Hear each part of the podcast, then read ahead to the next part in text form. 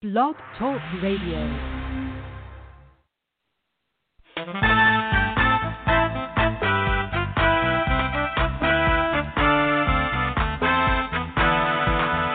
There is a watchman on the wall, bringing forth the written word of God to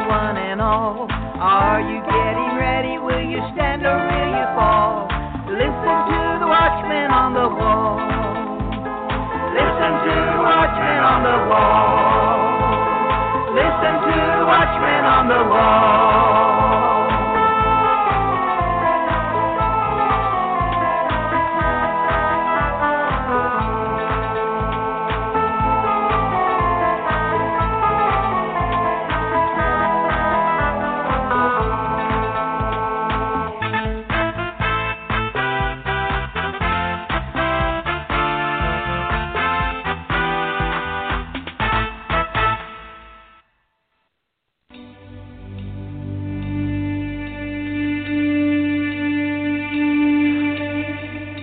Arise and shine, for your light has come, and the glory of the Lord has risen upon you.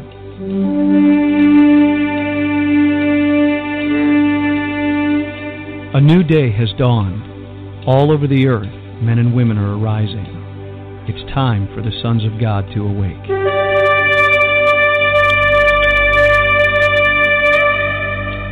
It is a day of justice, recompense, restoration, revival, and resurrection power.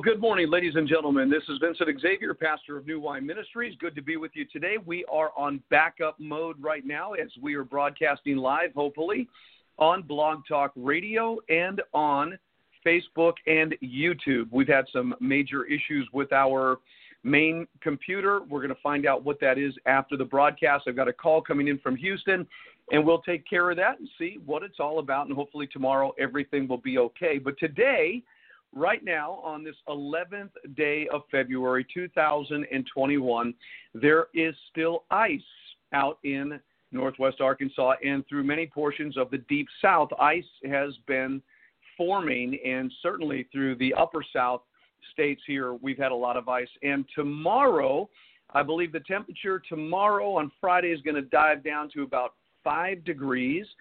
Saturday will be one degrees and then Sunday will be one below. One below. So we're getting down below zero, not below freezing, but below zero. And that's kind of unusual for uh, the South. And so uh, this very unusual storm, this very unusual time brought a lot of ice, which basically turned out to be very good for some people because we didn't have to worry about certain things. We've all been able to stay home and relax, take it easy. Yesterday was Patricia Joy Xavier's birthday, and we had just a wonderful time spending quiet time, hardly budging. And we're probably going to do the same thing today because there's nowhere to go. You can't get in your car, the streets are full of ice. And uh, the temperatures will boom here to about 29 or 30 degrees a little later this afternoon, and we hope that that will at least alleviate some of the ice so we can get out and about and do things that we'd like to do, like have our Bible studies and some other stuff. So we're going to move through the day, but I wanted to talk with you for just a moment about a very familiar passage of Scripture. And I, I want to kind of launch from John chapter 4 into our discussion today, and we'll kind of bring it into the global aspect of things. Uh, you remember the story about a woman that went to a well. You remember the Samaritan woman who went to a well, and Jesus had sent the disciples away to go get some food. And while they were away, he sat on this well in Samaria. And a woman came out to the well, and a conversation began And I'll read a little bit of the conversation here out of this uh, New Living Translation, but I'd rather just speak to you from my heart on it because you can go out and do the research on it. So this woman, she comes out to the well and uh, she sees the Lord, and while she's drawing water out of the well, the Lord says, Please give me something to drink. And the woman says to the Lord, Well, why are you, being a Jew, talking to me, a Samaritan? You know that the Jews have nothing to do with the Samaritans because the Jewish people considered the Samaritans to be very low class. They had problems, they had conflict. Okay? And so Jesus says to her, basically, well, if you knew who it was that's asking you for water and the gift of God, uh, you would have asked and he would have given you living waters. And she begins this conversation by perceiving maybe he's a prophet, et cetera, et cetera. And the Lord talks to her in a, in a way. Now, I want you to get behind the scenes with me for just a moment. This woman has been coming to this well every single day for who knows how long to draw water out of the well so that she can have enough water for the day to do and take care of business, whatever that was. And while the Lord is talking to her, she begins her boast about her coming to the well that belonged to Jacob, that this was Jacob's well, and how Jacob and his cattle and his family and his children, uh, they all drank from this well. And what she's basically doing, she has this momentary boast, even though she's rather bored with the conversation. Um, she's she's she's bored with her way of life, but she's standing on something that she at least has. And Jesus is bringing her to a place, and he said, "Listen, if you keep drawing water out of this well, you're always going to be thirsty." He said, But I have water for you to drink that you'll never thirst again. And of course, she says, Lord, give me this water. And the Lord begins to speak to her, and he says, Okay, go get your husband. And she says, I don't have a husband. And you could sense the disappointment in prob- in this woman thinking that this man really has something for her. I mean, he's telling her things like the, who the true worshipers of God will be, and neither in Jerusalem nor on this mountain will you worship, but God is looking for people to worship Him in spirit and truth. And uh, so he's going through this big conversation, and he's got her attention, and um, she's kind of holding on to her tradition, of what she's always had, and uh, but she's really bored with life. And the Lord tells her, Well, if you drink the water I want to give you, you'll never thirst again. She says, Lord, give me this water so I don't have to come to this well anymore. That's in the conversation. And she's admitting basically that, you know, this is this is just she's tired of it. She's tired of the same old every morning, getting up, doing the same old thing, the ritual and she's tired of the ritual of life. And I think there are a lot of people today that are tired with ritual, a lot of believers, a lot of Christians. They know a lot. Uh, you know, I really would like to have my Bible with me right now so I could work this through with you and study it. I left it upstairs, but um, because we were trying to get the computers working. So the Lord is getting ready to shift her attention and shift her thinking. He's drawing her into reality and truth because when he says to her, I have water for you to drink, you'll never thirst again, she's saying, Give me this water. So I don't have to come to this well ever again and draw water out of it. I mean, the Lord brings this woman to a place of truth. She was boasting in tradition when she was standing as a Samaritan. It's like her culture, her background was uh, something to defend. And she was talking, this is Jacob's well, and we've got this. And, um, and yet the Lord brings her to this point of reality. I'm so bored with this.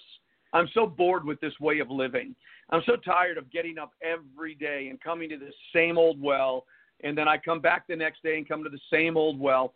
Jesus is now beginning to unveil to her that there's something more to life and he said, Whoever drinks the water that I have will never thirst again. And so she wants this water. And then at a certain point in the conversation, Jesus is talking with her, and she said, I know that when Messiah comes, he's going to set everything in order. He's going to explain everything. And Jesus blows her mind by saying, The one who's talking to you is he. So Jesus is the Messiah. Here's the point of the story I want to get across. This woman, a Samaritan woman, thing she has is her past, her ritual, her tradition about this well. She honestly is so bored with it. I mean, she got up every morning. I got to go up to the well. I got to draw water out of the well. I got to walk back to the city. And when she, let me let me just go back for a moment. When she says to Jesus, "Sir, I perceive you're a prophet," remember after she said, "Lord, give me this water," the first thing Jesus said to her was, "Go get your husband." And you could just imagine this woman going, Oh man, I thought you may have been a prophet. I thought you were really something. And now you're telling me go get a husband. And she says, I don't have a husband. You know, like, what are you guessing in my life? I mean, if you, if you were really anything, you would know that I don't have a husband. And then Jesus says to her, You're exactly right. You don't have a husband. As a matter of fact, you've had five husbands and the man that you're with right now, he's not even your husband. Oh, and now she's awakening to this intrusion into her life. How do you know that? How do you know? And in the conversation, she gets to that part where she says, I know when Messiah thing that this Samaritan woman was trained to know about Messiah. I mean, she's a Samaritan. She knows about the Jews. She knows about this. She knows that a Messiah is coming who is the Savior of the world. She knows this. But can you imagine waking up in the same tradition of everyday life, going out to the same well to draw the same water, and all of a sudden, someone is there that's reading your mail telling you everything you need to know to convince you. Can you imagine that the day comes for what she had heard about is now manifested before her very eyes? I know when Messiah comes, she says, and he says, I am Messiah. I mean, how does somebody have a knowledge of things that are coming for example, we know end time prophecy. We know the last days. We know what's going to happen in the one world government. We've talked about it for how long? We've talked about the coming, the second coming of the Lord Jesus Christ. We've talked about the arising of a beast out of the pit. We've talked about, um, you know, so many different things, right? Prophetically, biblically. And yet, the time that it actually, literally is there. What is that like? I know when Messiah comes, I am Messiah, he said, Jesus said to the woman. I know the end times are coming. You're in the end times, for example. In other words, today I was thinking about manifestation. Manifestation you know, and I know, we should know together, that there has been a attempt to criticize the Bible by people all over the world. And not just criticize it, but actually put it away, make it meaningless. For example, you go back in time and you realize that there were different foundations in the United States the John D. Rockefeller Jr. Foundation, the Carnegie Foundation. And the adherents to these foundations wanted to control the narrative in America by changing the history. Um, you know, there's, there's, it's just phenomenal information that's out there. And I'll tell you where I'm getting it from in just a moment um, as we're studying these things. But there was an attempt to bring a one world religion, and that one world religion had to get rid of a supernatural Christ who was born of a virgin, did miracles, resurrected. And so there was an attempt in the in the rulers of these foundations that wanted to control the biblical narrative to get rid of Jesus Christ in his true form, get rid of the Bible. Thank God that throughout the history of the church age and the history of the world, there have always been those faithful men and women of God that have refused to give up and give in to world powers, uh, even during the Inquisition or the Reformation. Um, how the uh, the leaders of those moments they stayed the course, they suffered and they paid the price, but they they advanced the cause of Christ by maintaining the Word of God. I mean, thank God for people that stand in the gap. Thank God for people that stand up at the right time in the midst of persecution, trouble, trial, tribulation, whatever um, because the attempt of world powers has never ceased to dominate. And the one thing that has always stood in the way of global domination has been the ecclesia. And that's why in these days we're living in right now, the total, absolute, unrestrained onslaught against everything called Christ and truth is coming at the ecclesia or coming against the church. We're talking about manifestation today manifestation of what? Well, the manifestation of Bible prophecy. You know, they, they, I could imagine what it was like for nearly 1900 years or over 1900 years where people were reading the scriptures and they were saying, well, one day Israel is going to be a nation again. Can you imagine for 1900 years, people that read the words of Jesus Christ in the gospel that they knew that there would be a time that the fig tree would put forth its branches, that there would be a time in the Old Testament when Israel would be regathered together as a nation again. And can you imagine in 1948 when that began to happen? How anybody that had been searching that out and studying that Israel would become a nation, all of a sudden they do become a nation. And through all those years, people began to return to the nation of Israel from around the world in their return home. And to this day, now in 2021, Israel is a thriving, bustling nation. And it, it, it, has a population, and it has technology, and it has a government and a capital in Jerusalem. And, the, and, and this is a phenomenal thing. It's literally a manifestation of what people had been waiting for for over 1900 years. Or go back before Jesus Christ showed up through the virgin womb of Mary, all the way back to the Garden of Eden when the prophecy was given about the coming of a Messiah, and all the prophets from the Garden of Eden all throughout time that he will come, he'll be born of a virgin. Thousands of years of people hearing about the coming of a Messiah. And then suddenly, in the dispensation of the fullness of times, God sent his son, or in the fullness of time, Galatians 4 singular, God sent his son, made of a woman, made under the law. That was the dispensation of the fullness of time. That was the exact moment in the economy of God that God said, now release the one that they've been talking about for 4,000 years. Imagine that. And all of a sudden you have manifestation of something that people had waited for manifestation.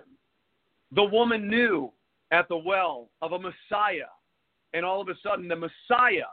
Now, you could imagine her thinking, her technology, her knowledge base about who Messiah was. And she probably thought, I have nothing to do with it. I hear he's coming. It's going to be really awesome. He's going to set everything in order. But what do I have to do with him? I'm a woman that's had five husbands. I'm with a man. He's not even my husband today. I'm a, I, you know, I'm pretty worthless. Probably you get the feel about this woman. Why are you even dealing with us Samaritans? We're lowly people. You know, she probably thought that this whole teaching of Messiah was uh, a grandiose idea, but it really had nothing to do with her personally. And yet, Messiah, the long awaited Messiah for 4,000 years, is now standing before her, asking her for a cup of water. Hmm. You see, I believe that manifestation is about to come forth. What manifestation? Has God ever made a promise to you, whether in His Word or by a rhema word to your heart, prophetic word? Manifestation the promises of God in Scripture, the things that He foretold us that would come, manifestation. You see, I don't have an expectation. Now, I could be wrong. We all could be wrong. The Jews thought Yeshua was going to come a certain way as a military power. He came as a suffering servant. We know that. So people could have their theology a bit mixed up, and that's possible. But in our present understanding of things, there's no expectation at this moment for Yeshua to return to this earth. The expectation is that he is at the right hand of God in heaven. He has already sent his Holy Spirit into our lives and told us that we would do the works that he did and even greater works. So there's a double portion reality for the people of God to move in in our generation. I believe that's been available for 2,000 years, no doubt about it. But I believe that there will come forth manifestation. I believe in miracles, signs, and wonders coming from Jesus, not the Antichrist. I believe that end time Bible prophecy will be fulfilled. I believe the Antichrist will come. I believe there's going to be a great falling away. I believe a one world government is going to rise to power. I believe that the seven trumpets are going to sound and the earth is going to reel to and fro like a drunken man. I believe that God's righteous judgment against a nation that knows better is going to come forth. So I have a tremendous amount of expectation about things that are coming that are not necessarily good things for the world, but I also have promises of God given to me as an individual. And by the way, speaking about sovereignty and individuality, do you know that everything in the one world religion that they want is they want to control the narrative and take away the sovereignty of every person? And that is why the preaching of a personal relationship with God through his son Jesus Christ and a personal touch from God in the Holy Spirit is so profound. Because if the one worlders had their way, they would remove the sovereignty, the uh, the the individual uh, personal relationship with God, and they would want us all to be under their narrative and the way things are supposed to be done. That's what the Catholic Church was trying to do at a certain time. Remember, they that's why the Inquisition they don't want those Bibles out there. We're we're going to tell you how it works. And everybody loses their personality, their their individuality, their personal relationship with God. They're being told how God works and what God does. But the fathers fought against that, and they knew something about a personal relationship because they had one. And they fought within the context of that personal relationship with the power of God and prevailed. And you and I have to be very careful about losing the sovereignty of our personal relationship with God through Jesus Christ. We have to know that as individuals, we have a relationship with God and that we don't need any man. Zero, John wrote in the epistles, you need not that any man teach you because you have an unction from the Father, the Holy Spirit, right? You must exercise the full benefit of what this individual, personal relationship with God is all about, especially in these days when narratives are shifting and everybody's vying for power and control. They want to move upon the minds of the masses, they want to control the narrative of what people say, think, and believe. But this sovereignty of your uniqueness and your individuality is exceptional when you really stop back and think about it. You do not have to conform to any religious order or any group. You do not have to conform to an ideology or a, an interpretation or a doctrine or a denomination. You are called by God as a very unique, personal individual to have a relationship with Him. And it goes back to the understanding that if you were the only person on the planet, Jesus Christ would have died for you the same way He did for the whole world. And this is spectacular when you think about it, because this woman at the well, she had such emptiness about herself. She felt nothing about her own, you know, what usefulness, her individuality. You know, the Messiah is coming, but that's probably for all the Jews and all the people. And I know when he comes, he's going to set things order, but I have really nothing to do with that. And that was such a lie because Jesus, the Messiah, was standing right next to her, talking to her. And because of it, what happens? She goes back into Samaria. She tells everybody that the Messiah has come, that Christ is here. And so while she's telling them, the disciples come back and they see Jesus sitting at this well with the woman, right? They all come back. They've got food now. and they see Jesus sitting at the well with the woman. Oh, Lord, what are you doing? They didn't dare ask him what he was seeking. Something was different, though. Lord, what are you doing alone with this woman at the well? So she sees them coming, so she gets up and leaves. She makes her way back to Samaria to tell everybody what just happened to her. The disciples are saying, Lord, eat. He's saying, I've got food to eat that you don't know anything about. My meat is to do the will of God. And then Jesus starts telling them, hey, forget about four months from now, there's going to be a harvest, but lift up your eyes, look upon the fields. And I could just see that when the Lord was saying he was turning his attention, and here came all these people out of Samaria with their white robes. That's how they used to dress in those days, the white robes. And they were all coming out, a whole massive group of Samaritans. And Jesus says, Look, boys, there's the harvest right there. And as they came and they were ready, to come and talk to the Messiah, Jesus starts instructing them, now take care of them. You're going to reap where you did not sow. And, he, and he's going into this huge conversation.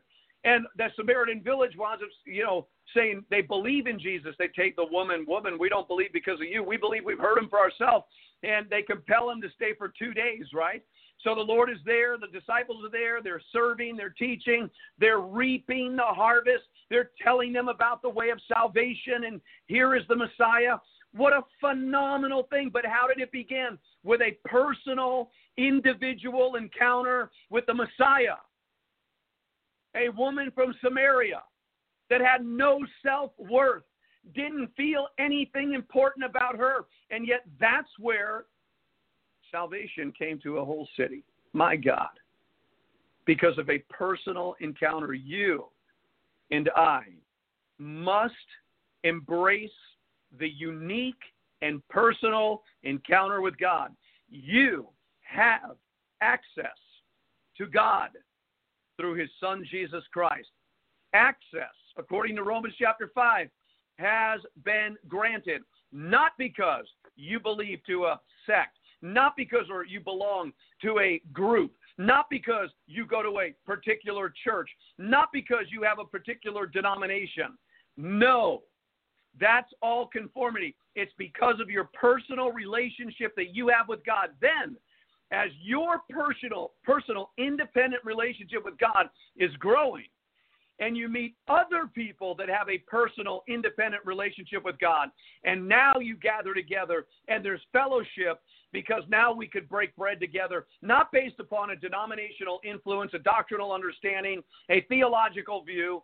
No, we are now gathering together because my relationship with God is real because I've encountered Him personally, and so have you. And now, when you bring that all together, it's not this conformity thing, but there is a conforming that does take place, that we will be conformed into the image of the firstborn son. So I just feel so moved in my spirit to share with you that there are forces at work, and they're going to come stronger now because the Bible says that second beast is going to rise up and he's going to cause all men to worship the way that he wants you to. He's going to call for conformity among all religions. And anybody that claims a personal, unique relationship with God alone, they are the dissenters. They are the the the, the outcasts. They are the uh, the the rebels. And I'm here to tell you, that's going to be the only right place to be, regardless of what they say, regardless of what persecution may come, how hard they force you to submit your submission can only be to God and to God's Word, the Bible. This is it. I've got a living Bible here. And, and this is the Word. This is what you have. This is what I have. Now, just as suddenly on an ordinary day that this woman, and, and again, I love getting into her character because I just see something there, and it's, it's almost hard to explain it that when she got up that morning and she got her barrel and she walked out of the city to the well, she wasn't thinking, "Hey, I'm going to Jacob's well. I'm tapping into my traditional, uh, you know, ritual." And uh, she was bored with life, man. I don't even know if the man she was with she loved. I don't even know she knew what love was anymore. I mean, five husbands later, she's with this guy. She's getting the water, and and you know what is she thinking? Was she even thinking about the Messiah at that moment? Was she thinking of what was she thinking about? Was her night before a hard night? Did the man she was with disrespect her, dishonor her? You know, who, what was going on in her psyche? What was going on in her? And all of a sudden, she's at this well and she meets the Messiah. And and and I just imagine Jesus meeting with someone like this is kind of a type and shadow of the day he met people like us. People that weren't really looking for him. He just kind of showed up in our lives, didn't he? Didn't he kind of just show up? Make himself known to us? Didn't we have a personal encounter with him? We had heard about him. I mean, I heard about him in the Catholic Church as a little boy, but I didn't mean anything to me. I was more focused on the Pope taking care of me. I mean, we had heard about him. People, when I was 19, started telling me about Jesus. I thought that's nice, but I didn't really want anything to do with that because I didn't understand it. But man, the day, the, the evening that he encountered my life, that he came to me personally in my bedroom as a 19 year old young boy, young man, whatever whatever I was at that time, very whatever. The personal encounter did something.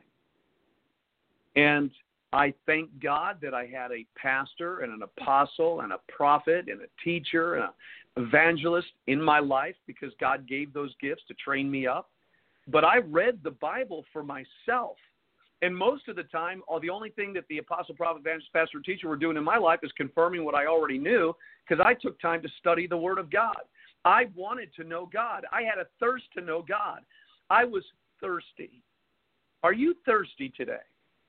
Are you thirsty for more? Are you ready and willing and desiring for manifestation? Manifestation. How's your thirst? I guarantee if you haven't thought about it, you probably, if Jesus were to peer into you like he did this woman of Samaria, you would realize just how thirsty you really are. And it's this kind of thirst that Christ unveils that moves us to desire more. I'm thirsty. I want more. I know there's a Messiah coming. My life is in shambles. I'm really nobody. But the Messiah has encountered me.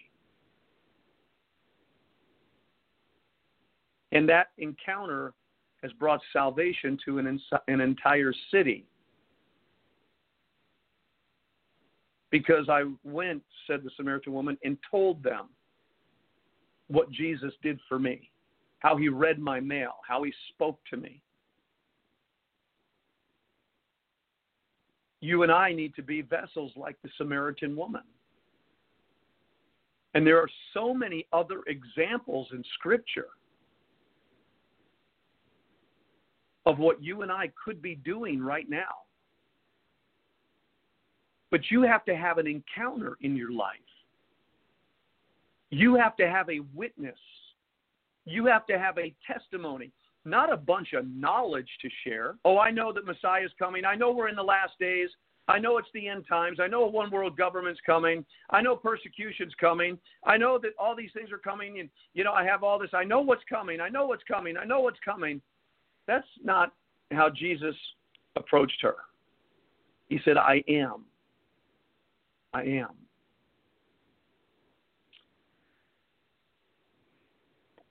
So, if you don't have a personal encounter, what are you doing? You're conforming to something. You're conforming to a religion, whether it be Judaism, Islam, Buddhism, philosophy, Hinduism, agnosticism, whatever. You're conforming to something if you don't have something personal. What do you know? What have you experienced? Maybe today is a day of manifestation for you to encounter Him, to encounter the Messiah. I would love to tell you about my personal encounter with Messiah Yeshua in my bedroom in Rancho Bernardo 39 years ago, coming this March in April.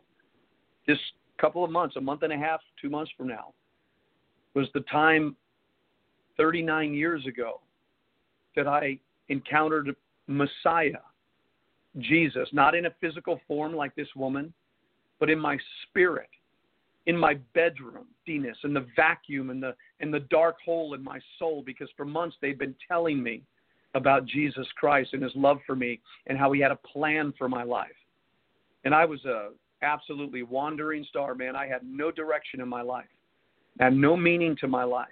All I wanted to do was whatever you do when you're 19. But he encountered me because in my bedroom 39 years ago, in the emptiness of my soul, in the darkness, and I don't even know how I got there, just something showed me how empty I was, and I'm in my bedroom alone.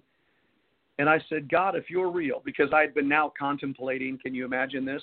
I had been contemplating suicide. I'd been thinking as this 19 year old boy, because I'd done a lot in 19 years seven different high schools, 15 different elementary schools, traveled everywhere across this country, hitchhiked all over the country, hung out in Vegas, partied all over the world. By the time I was 19, I had done more than most people will ever do in a lifetime. I experienced more things than you could possibly imagine. But here I was, and I was empty. It was a vacuum. There was nothing. And I remember contemplating what's the point of life? Why, why even live? I was so empty. Why live? And at the same time, these people had been telling me for the last few months about Jesus, and I'm having this conflict going on inside of me. And I said with my mouth in my bedroom by myself 39 years ago with this internal conflict God, if it's true that you love me and you have a plan for my life, you see how personal it got? It wasn't about some church or religion or anything. It was, you have something for me because that's what they were telling me. And I asked that question if this is true, and you have a plan, and you love me, and you want to live in my heart, then I'm asking you to come in. But if you're a fable, if you're a fairy tale, which I've been told my whole life that Jesus Christ and religion is just a crutch for weak people. Well, I was weak, there's no doubt about it. And I used every other crutch in the world, but it didn't help. I was still an empty man with a hole in my heart, a vacuum of a man. Seriously, dark vacuum, meaningless, no value. Experiences many, but none of them fulfilling. So here I am. If this is real, come into my heart. And all I know what happened to me on that night of manifestation is I crawled in the fetal position on the floor in my bedroom, and it was the most incredible thing. And I, in a fetal position, I began to experience something way beyond emotion, way beyond feeling. Something was happening to me internally where the only way I could ever describe it was as though God had brought me into his heart and he began to squeeze the poison out of my life. And I'm bursting, I'm pouring out of every orifice of my being. I'm just releasing. Something was happening to me. In this experience, while this poison was being squeezed out of me in this exception, the Lord was bringing me, accepting me. He was receiving me, loving me, bringing me to his heart. I, how do you describe that feeling? I don't know how, because it's beyond a feeling. It's not a feeling I ever had in the 19 years of my life or any other time that the world could give. I experienced something at a level that I had never tapped into before. So it wasn't just your brain made you believe something. No, something was happening to me. I had used drugs and everything else to get my brain to make me feel good, but nothing like this. And as the Lord is squeezing and bringing me to his love, because I asked if this is true, make it, show it. Come on in. Well, this is happening, and uh, all this poison is being poured out, the toxins of life generational blood. I don't know what the Lord was doing, but I felt like angels were on both sides. The only way to describe it. And they were like pouring golden oil all over my body. And this experience went on, I'd say, for about 35 minutes, if I could remember 39 years ago. It seemed like forever, but I think it was about a 35 minute to an hour, who knows, on the floor in a fetal position, experience this thing that was going on where it wasn't crying, it wasn't sobbing, it was a release. It was so unknown to me. I was exhausted. And I remember crawling into my bed, fully clothed, crawling into my bed. And I'm telling you, my head hit the pillow, my eyes closed, and it was morning. And I remember somewhere between 8 and 9 p.m. that this whole experience had happened. I'm telling you, I hit that pillow, and the moment I did, I woke up and it was morning. And out of in the window, I saw light coming in, but something very unusual happened to me. I didn't wake up looking for a cigarette. I wasn't wondering who was behind me. I was silent. There was nothing. It was so still. I recognized immediately something, and I didn't think about what happened the night before. I just woke up, slept like a incredible and I cautiously got out of my bed and walked across the floor. I opened the door my bedroom.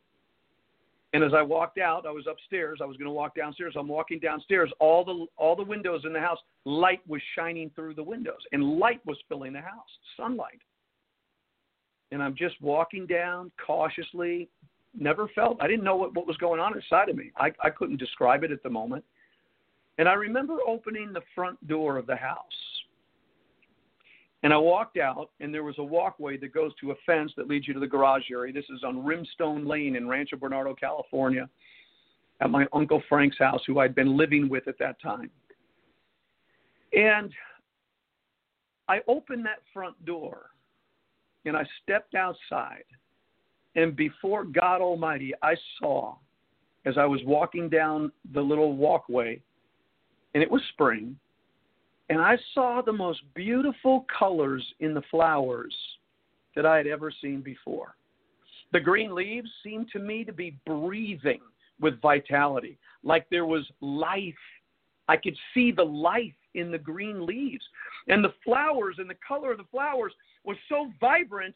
And then I looked up and I saw a blue sky. I had never seen that blue sky before. And that yellow sun was like yellow lemon drops and the rays of that sunshine were just shining. And I'm seeing butterflies floating by, and birds were chirping. And I'm standing there, and all around me, for the first time in 19 years, life. I stopped, stood there, and all of a sudden I remembered ah, last night I asked Jesus Christ to come into my heart. I had a personal encounter with God. And I realized what I was experiencing for the first time in my life was peace. I experienced godly biblical peace. And it was there. And all of a sudden, I got so excited. This joy just began to bubble up in me. And I turned around and I went into the house and I got on the phone. And uh, uh, right before I got on the phone, I opened up a Bible they had given me months ago that I would not read. It was like Chinese to me. And I remember opening it up and I'm reading in the Gospel of John. I know that. I was in John somewhere and it was like a thirsty man drinking. And i was like drinking this word. And i'm drinking the words of god and i'm getting it. It's like wow look at these stories. Look what i'm reading. And i was getting it. And now i'm so excited. I'm on the phone. I'm calling the people that have prophesied over my life. The person that told me God has a plan for you and loves you, I'm married to her today, by the way. First person that ever spoken into my life. I'm calling the people that made an impact in my life and told me about Jesus and lived out Jesus before me without beating me over anything, uh, with with with the with the knowledge of God's Bible. You know, just people that I saw and I thought, what do you have? I saw their life and I was like, I've never seen that before. And I pursued it and I understood it now. And I'm telling everybody. And all I know is that from that moment, 39 years ago, I started reading that Bible, and my God, did I understand it? It was like somebody wrote it. Patricia had actually prophesied 39 years ago over my life that the Word of God would become tablets upon my heart, that God was going to write His Word in my spirit. I didn't know what she meant at the time, but I know what she means now. I know, I know it now. It wasn't. It's just Holy Spirit. Everywhere I went, restaurants, ball games, went out, I was on fire for Jesus. Why? Because I had a personal encounter with him. Personal encounter. And here we are 39 years down the road. 28 of these last 39 years has been spent in full time pastoral ministry preaching the Word of God.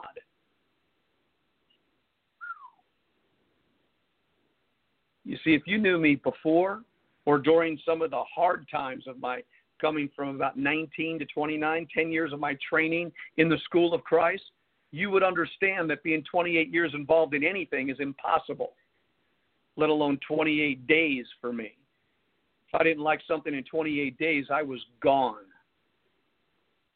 To be kept by the power of God and being made to stand in the last 28 years with the opposition that we've experienced against our lives is a miracle in itself. Just amazing. Why am I sharing this with you? Because we're moving into a time that I believe Messiah Jesus is going to begin to make an appearing in different forms. Remember, after his resurrection, he appeared to them in a different form? And I believe that some of you, maybe just one of you, are about to experience the Messiah like the Samaritan woman. You're bored with life. You're bored with going to the well. Oh, you could defend it in your tradition. Yeah, we're at Jacob's well. We got something, but it really doesn't mean anything to you hasn't changed your life one bit, your religion, your legalism, your law, your study, your acumen, your prowess, your ability, your knowledge, your all of that, you've come to a place it doesn't really satisfy anything. And it's only because you have not personally encountered Messiah, Yeshua, the life giver and the water that I give, he said, will be in you a well of eternal life. Speaking of the Holy Spirit. My God, the day we were sealed with the Holy Spirit. The one world government and the one world religion that's forming all around you, whether you believe it or not, the influences, the mind control, the conditioning is very real. And I believe God is calling back maybe a second coming. See, I had a first encounter with the Lord 39 years ago. How about a second coming of the Lord? I've had several comings along the way where the Lord has just unveiled, revealed, opened up, Holy Spirit stuff. But what about a second coming of the Messiah personally in another encounter with God for the hour in which we live?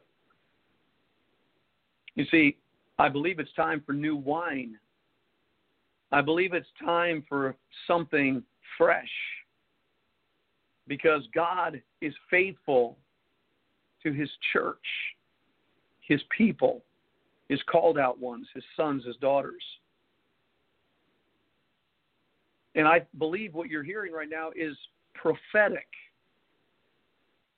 Prophetic word of manifestation. A second coming to your life personally We're all looking for the second coming of the Lord generally, but a second coming to your heart, counter with your Savior. It would be like Jesus and the Samaritan woman, right? Here he encounters her, thrills her, changes her world. You know her life changed, and so did the whole Samaritan city. And then the Lord leaves again, and she'll remember that for a lifetime. That Samaritan woman would remember that encounter the rest of her life. But could you imagine? At the end, middle, or somewhere along the line, she encounters him again. Hmm. she encounters him again. Maybe she became a disciple and followed him. Who is this woman at the well? Maybe she was one of the women that left the Samaritan city and became a follower of Jesus, a disciple. Maybe she just stayed close to him all those years as he ministered for three and a half years. Maybe you've been following Jesus, but suddenly you can't see him, you can't feel him, you can't touch him. You've encountered him, you have a memory of the encounter, but life has been a little rough around the edges lately. You've been going through the ritual, you've been going to the day to day. But man, you're saying, I'm thirsty. I'm just thirsty. There is no law that I could keep to, to quench my thirst. I'll just be going through the motions again. I need an encounter, King. I need the touch of the one who touched me 39 years ago. I've experienced his blessing and his touches along the way, but I'm talking about a face to face, an encounter with my heart again. How about you? Do you want this? Do you desire this? Are you thirsty? Are you aware of your thirst? Do you know if you just keep going through the motions every day, you're never going to be satisfied? Your job isn't going to satisfy you, money's not going to satisfy you. Nothing in this world is going to satisfy you, especially if you have ever tasted that the Lord is good. Oh, remember Peter said that? If you have tasted that the Lord is good, you get a touch from the Lord, it never goes away. You've touched something that subconsciously, internally, intrinsically, at whatever level you are, it's it's an experience that you've had that can't be it can't be manufactured. It can't be repeated by my wanting to relive it or remember it. I remember the experience to a degree, and remembering something back there is good, keep you going. But I'm talking beyond that. I'm talking about another encounter with the Messiah, personally, individually. How do we get there? Maybe the Lord knew this Samaritan woman better than she knew herself. Maybe her heart cry was so deep. Maybe her longing, her agony, her pain, her inward spiritual, there was something that Jesus met. And he was able to put hope back in her heart again he ignited the flame. He spoke a word and it did something. And she just went and told the city about this incredible thing. And I am confident that beyond the salvation, that her life with Messiah, her life with God, the worse she became a worshiper of God. Yeshua was the one that was bringing her to God. He was the Messiah, bringing her to her Creator, her Father. Theologically, we get all confused about issues, but the bottom line is that God was in Christ reconciling the world unto Himself.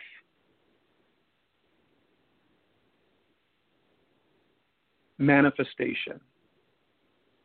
In the world, the push is going to be for conformity. And once you yield to conformity at any level, it's hard to break away. Sometimes we get weary in the journey and it's just easier. Just give in. You know, just, okay, this is what you want us to do. Let's do it. The vaccinations, for example, the vaccines, they're going to want everybody to conform.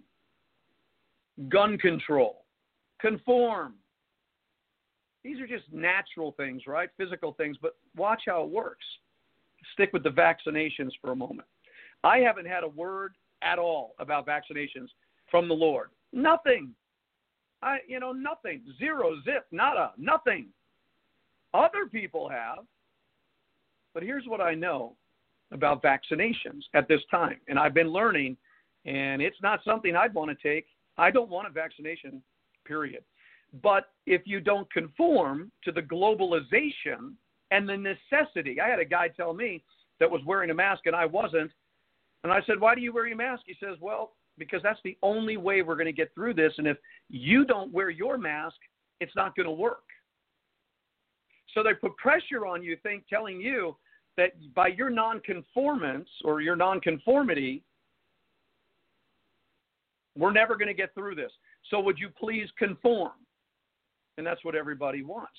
And so, vaccination for coronavirus. Are you going to conform because that's what they want? Or do you know something from the Holy Spirit? Have you learned, studied, researched that no, I, I'm not going to conform to this? Well, you become an outcast, a troubler, a rebel, a nonconformist. And they will hate you for that. They may persecute you for that. The day comes when they're saying, listen, gun control, we're taking it to another level. Your Second Amendment right as an American citizen is gone. There's too much violence. I'm waiting for the next great massacre so that they could use it, set something up, left, their false flag, whatever it is. But they want you to conform. Give up. They want you to conform, to accept abortion. It's normal, it's a woman's right. They want you to conform, to accept men marrying men, women with women. They want to make you an outcast, a bad person for not conforming to the tolerance. Telling you right now, if you do not have a personal relationship with God through Jesus Christ and a baptism of the Holy Spirit, you will conform to everything and anything. Only your personal relationship with God will keep you from conforming to what is wrong. God's law of love is enough for everybody. Love the Lord your God with all your heart, soul, mind, and strength. Love your neighbor as yourself. Love does no ill to his neighbor. I'm good with that. That's God's word. And by the way, my personal encounter with God was filled with the knowledge of the Word of God, His revealed will. I'm not without the Word of God. I hear people out there all the time, well, we don't need to follow the Bible. I have Holy Spirit. Holy Spirit and the Word are one. You can't have one without the other. It's not God's plan. Or you get off into these weird ideas. conformity. People are so desperate to belong to something. They want to belong to anything. I want to belong to the my friends at school. I want to go to school and I want to belong to someone. I want to belong to a group. I want to belong to a side. That's how people get into real cults. They shave their head. They they sell roses at airports. They drink the Kool Aid down in South America. They put on their Nike shoes and shave their head and wait for the mothership to fly over because they belong to a group. And I'm telling you, if you are just part of a group without an encounter, you're just conforming to somebody else's idea, experience, belief. I am so happy that I met Jesus Christ personally, that he introduced himself to me personally And I know that's his intention for everybody, and I don't know why some people have never encountered him, why people hate him. Well, I do know that men love darkness rather than light, and they won't come to the light unless their deeds be exposed that they are evil.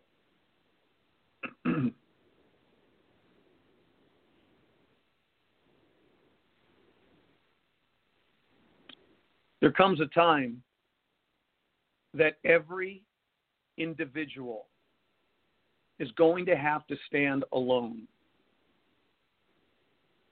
The day is coming that you're not going to have the group with you. You're not going to have your spouse with you, your parents with you, your children with you, your friends with you, your coworkers with you.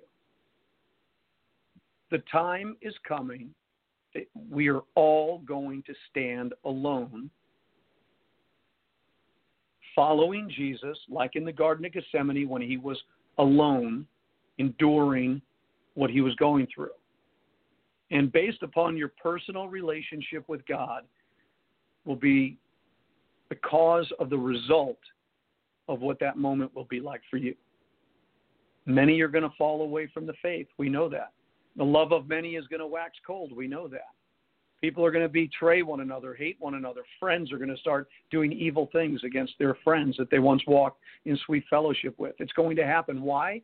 It's going to happen because the pressure that's going to be applied. And if a person doesn't have a personal relationship with God to know His will and to honor and obey His word, then they're just going to flow. They're just they just float around.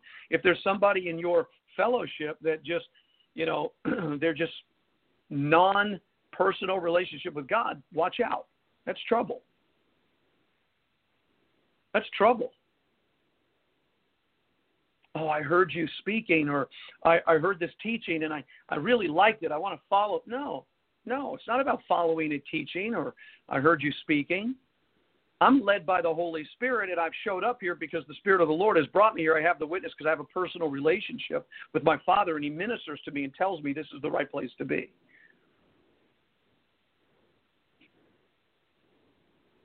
So here we are today, and there's an acceleration.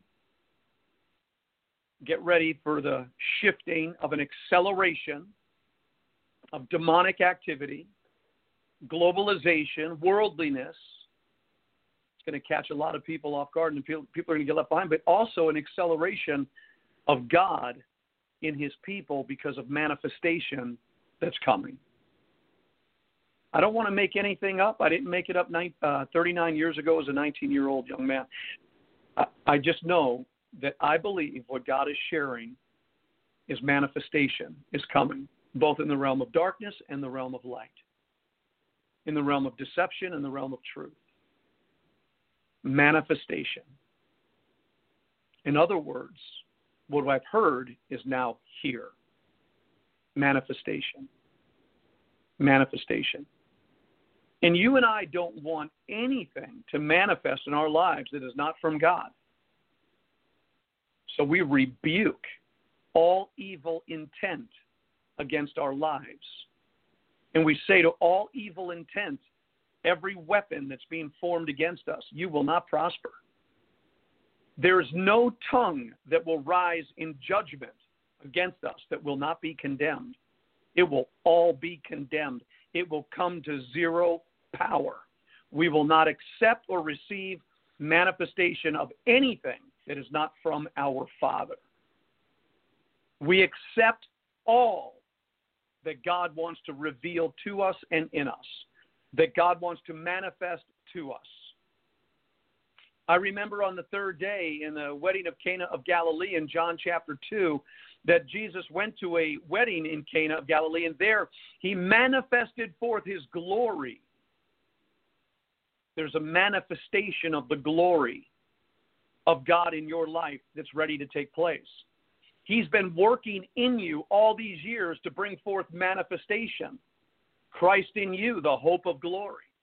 Manifestation, transfiguration, outrage, put on display, the work of God as his workmanship in Christ Jesus. You are his workmanship, and he's been working in you, and he wants to unveil his masterpiece in and through you. Power, anointing, character, having been conformed into the image of Jesus Christ more and more. Maybe not finished, maybe not complete, maybe so. Manifestation. They tried to throw Jesus off a cliff. He walked right through the midst of them. They came to kill him, and he played hide and seek with them. They tried to arrest him, and he was not arrested. Manifestation of the power and the glory of King Jesus in our lives, in your life. He'll drive them away like smoke driven by the wind. He'll drive away your enemies according to the Word of God. Nothing happens to you without God's permission. Period. And woe to those who labor in the satanic to try to bring trouble kids falsely, falsely. It will not go well. We may suffer for doing what is right. We may have to go through things because that's the devil. He wouldn't be a good devil if he didn't attack what belongs to God. But it won't prevail. It will not prevail. And it will be proven false. And the work will be condemned. How do you live in this world? I want to read some of our hellos out here in the chat room right now, and the, the number is wide open right now. If you have a testimony, you have a question, a comment, you could call 818 369 0326, 818 369 0326, and press 1 on your dial pad, 818 369 0326. Press 1 on your dial pad. I see Cindy is called in today, or she's in our chat room. Good morning. Pastor Vincent, good morning. Cindy, God bless you. I see David, David Ellison, 7 Sunday here in Missouri, below 7, 7 degrees below zero. David, I am so sorry to hear that. Are you in one piece? I'm sure you are. I see Keith Carey. Good morning, Pastor Vincent. I just turned to Proverbs 12, verses 12, 13, 15b, 18b, 20b, 21, and it says, But counselors of peace have joy no harm befalls the righteous. Wow, that was earlier in the broadcast at 906. We're at 1008. This is over an hour ago. No, but counselors of peace have joy. No harm befalls the righteous. That is 20b and 21a. God bless us all. Amen. Thanks for sharing that, Keith, an hour ago. Just confirm the word of God. Laquita, good morning. Good morning to you, Laquita. Trust you're having a blessed day today. I see my dear friend Thoth Alchem he says the house of Israel and the house of Judah since 942 BC are two separate houses. Israel is missing. Only the house of Judah returned. Sounds like a full teaching, Brother Mark. God bless you. I see Hishola Horiomi. Cindy Mesterman inbox me for card reading. I have a message for you. All right, Hishola, whatever your message is, we're ready to receive it. We want to hear it. We'll pray about it. God bless you. Uh, and my friend Mark says, Thoth, Isaiah 11, 11 and 12, and he shall set up an ensign for the nations and shall assemble the outcasts of Israel and gather together the dispersed of Judah from the four corners of the earth. Biblical generation is 40 years, been 73 since 1948. Well, they actually say in the book of Psalms that a life is 70 years, and if by strength, 80. Hmm. Israel 73. We could be living in the last seven years. Mamma mia. Only time will tell. uh, Mark also said, Jesus said, This generation shall not pass till all be fulfilled. And then one more thing Israel today has never been young and tender, been at war ever since May 15th. Well, she shot forth her branches for sure in 1948. Young and tender as a nation. Ah, depends on how you look at it. Sarah Ankerman, honestly, so tired of people being so hateful and divided based on denomination, Catholics versus Protestants, etc. Many have the same basis of the key cornerstones of the faith, which is what truly matters. We need to be uniting, in my opinion, on who Christ is and how our relationship with Him. Satan wants us divided six ways from Sunday, and it's working, sadly. Hmm. Good point, Sarah, and I agree. Let's go on to another. Jesus didn't come for the righteous, but those who feel like that woman at the well. Matthew, Peter, Mary, many others. I totally agree. All right, so Keith Carey says that next morning after being saved, okay, there was a brightness in the living room for me also. It was August 12th, 1974, but the songs really were as if they were new for the first time. So, Keith, you had the same experience. Isn't that amazing? God bless you, my brother. Shalom to you. Doug Agley, uh, Doug Ag- Alley, New Covenant experiences, awesome. Yes, sir. Tons of them, and more to come, Doug. Looking forward to that. Um, my friend says Dennis supercharged. Cindy says amen. Uh, that's Dennis Sossaman, by the way, who's going to respond here in just a little bit. Uh, Doug Alley once again says it all started in the garden and going to end in a harvest, wine and wheat for the wedding. Amen. Man, aren't you excited about it? And by the way, the first wedding that Jesus showed up was on the third day. We're in the prophetic third day. Maybe, maybe not. Time will tell. I kind of like the third day message. Praise the Lord. Uh, Doug Alley, good word, brother. Thank you, Doug. Cindy, yes, more of Jesus. David Ellison says, Petra song, Come and Taste the Lord is Good. Yes, He is. And I want to hear that song, David. Uh, David Ellison says, along with Cindy, not getting the vaccine the vaccine changes your DNA, then you're no longer God created like the days of Noah. Mm, Mamma mia. David also says the vaccine has a fluorescent substance that is called luciferase, only seen by a scanner on your right hand or forehead. It's fluorescent, David meant. Woof, Mamma mia. Cindy says, preach it. All right, watch out for the watching. My friend Mark comes back and he says the days of Noah, the IGIG, or the Watchers, were sexing it up with the Homo sapien sapien women and creating hybrid Nephilim. Mamma mia, that's another conversation. All right. All right, so let's get on. How long will the true body of Christ have to prevail against the wiles of Satan and the Antichrist system? From Kathy Bruns in South Dakota. I wonder how cold it is there. So, some great comments waiting for your call 818 369 0326. Press 1 on your dial pad. Would love to hear what God is putting in your heart right now. Because if I begin to just summarize what we've been talking about today, it boils down to one primary thought. All the information, all the knowledge, everything we know. Remember the woman at the well? She knew that Messiah was coming. He came.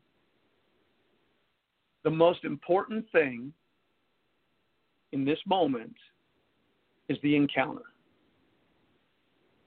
A personal encounter with the Messiah. Now, don't get me wrong, there's balance to everything.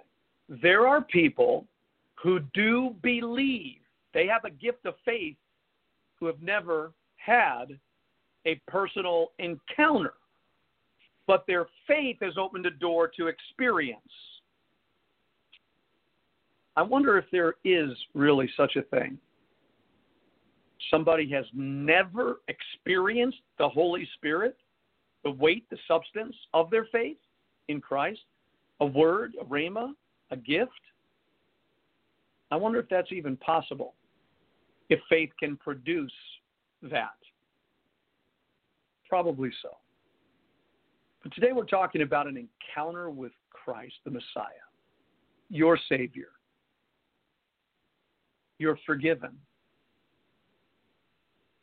You personally are forgiven. You see, if you're in a group and you're just into conformity with the group, they're forgiven, but, and you're like, yeah, they're forgiven, and the knowledge is we're forgiven, but you've never experienced it for yourself, what it means to really be forgiven, and the freedom and the burden and the weight of guilt, shame, and condemnation, and all reproach being laid off of your life. If you've never experienced it ever, you can't never tasted that?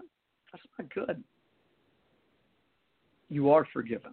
Jesus paid the price as the Lamb of God who takes away the sin of the world.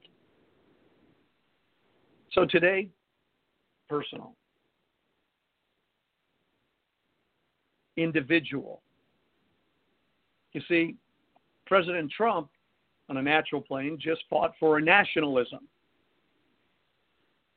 the independent United States of America, being one nation, one nation, America, under God. He was fighting to bring back the republic, back the individuality of America. He wanted to pull away from the NAFTA and the United Nations and globalization and sure do business around the world, buy and sell, blah, blah, but not lose your sovereignty, not lose your individuality, not lose your personalization. And what the world wants to do, they want to bring all of their ways into the United States and flush out patriotism, flush out nationalism, flush out independence, American thinking ideals, values, principles, Christianity in America. They want that all gone. They want to replace it with a global mindset. That's what's going on in the world right now. And any country that was standing for individuality and sovereignty was the target of globalization. So now that the man on the pedestal has been moved out of the way, the only answer is we, the people of the United States of America, who will stand up and in the gap and fight for our independent, sovereign nation that was fought for and bled for. We, the people, ought to be prophesying right now to every wicked thing going on in our country until that vibration of our words shakes. And all of a sudden, you turn the news on, and so and so has left the planet, and so and so has left the planet, and that city is gone. And not until you see, you want to exercise authority, you want to exercise power, then do it with your voice, do it with your word, and God will manifest what you have spoken. They can't arrest you for speaking. Well, they could. But if you're under the inspiration of God's Spirit and you realize that the evil, demonic, wicked, ungodly you, uh, globalists are coming to kill Jesus Christ and our Christian faith and our morality and our values and our principles, take away our rights. Oh my God, I don't know what to do. The man on the pedestal is gone. Now what? We don't need a man on a pedestal. He's still in the fight. We look to the commander in chief of the armies of heaven. We say, Jesus, do you want us to fight for our country? Jesus, do you want us to stand in the gap for America? See, back in 2003, this is really hard for me. I heard God speak directly into my spirit and say, Do not pray for America. pray for America? No. Rather, pray for the saints of God to be able to navigate through the darkness that's coming. Well, my God, that's got to be verified in the Word. So, John 17, I do not pray for the world, but I pray for my people that are in it. Jeremiah three times was told by God, Do not pray for Israel or this people. I will not hear your prayers. It was verified in the Word of God. Don't pray for America. So then, what are we standing in the gap for? What are we to pray? What are we to believe? What are we to fight for? What are we doing here? There was a man that was at the helm that was telling people go to the Capitol, and they were willing to do whatever he said to a degree. But he never told them and go do anything evil. So what are we fighting for right now? Well, as an American citizen, witnessing the communistic, socialistic, globalistic, satanic agenda in motion, knowing that this is lining up with Bible prophecy for a one world government to lead to the greatest tribulation to ever hit the face of the earth. Well, we see it, so what do we do? Well, if you read the book of Revelation, you pray for the seven trumpets to begin to sound. You begin to pray for the two witnesses to raise up their voice and smite the earth with as many plagues as often as they will. You begin to shake the earth with your voice. Stand in the gap.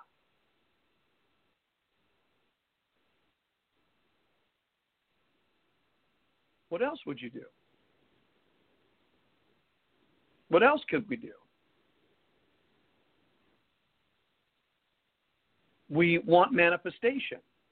We want every person on the left that is lying, that is a hypocrite who watched for nine months